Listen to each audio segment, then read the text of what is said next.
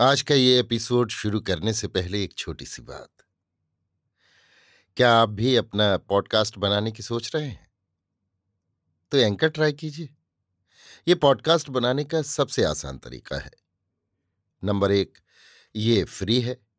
Number दो, इसमें कई सारे ऐसे टूल्स हैं जो आपको अपने फ़ोन और कंप्यूटर पर रिकॉर्ड और एडिट करने की फैसिलिटी देते हैं। नंबर तीन आप अपने पॉडकास्ट को डिस्ट्रीब्यूट भी कर सकते हैं, जिससे इसे स्पॉटिफाई और दूसरे प्लेटफॉर्म पर सुना जा सके। तो डाउनलोड कीजिए फ्री एंकर ऐप या विज़िट कीजिए एंकर डॉट एफ़ पर अपना पॉडकास्ट स्टार्ट करने के लिए।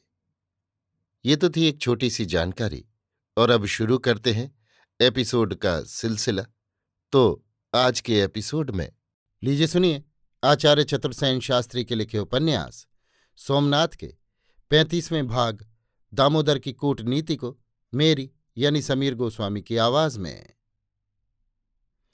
श्री भस्मांक देव को नगर के अवंती द्वार से बाहर कर दामोदर पीछे लौटे। इसी समय आनंद ने सम्मुख आकर प्रणाम किया। दामोदर ने प्रसन्न होकर कहा, हो गया? जी। कुछ देर दामोदर कुछ सोचते रहे, फिर उन्होंने कहा, आनंद, सुनाए नांदोल में सैनिक तैयारियाँ बड़ी धूमधाम से हो रही हैं। इस समय यदि कोई शस्त्रों का सौदागर अच्छे शस्त्रास्त्र वहाँ जाकर बेचे तो लाभ ही लाभ है।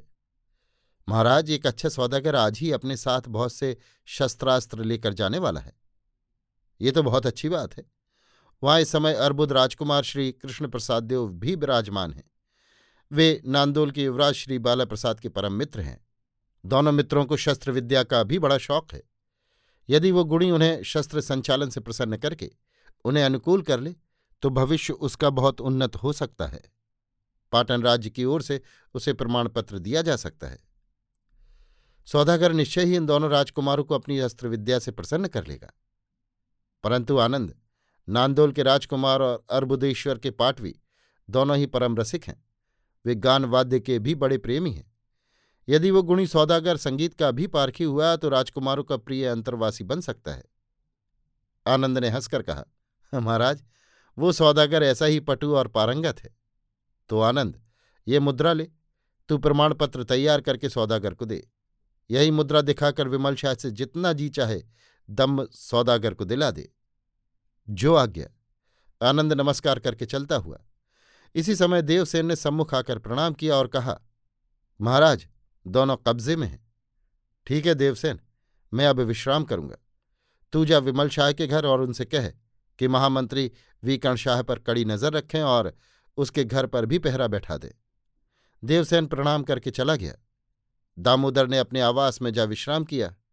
अभी सूर्य की एकाधी किरण पूर्व दिशा में फूटी थी। अभी आप सुन रहे थे आचार्य चतुर्सेन शास्त्री के लिखे उपन्यास, सोमनाथ के पैंतीसवें भाग, दामोदर की कूटनीति को मेरी यानी समीर गोस्वामी की आवाज़ में।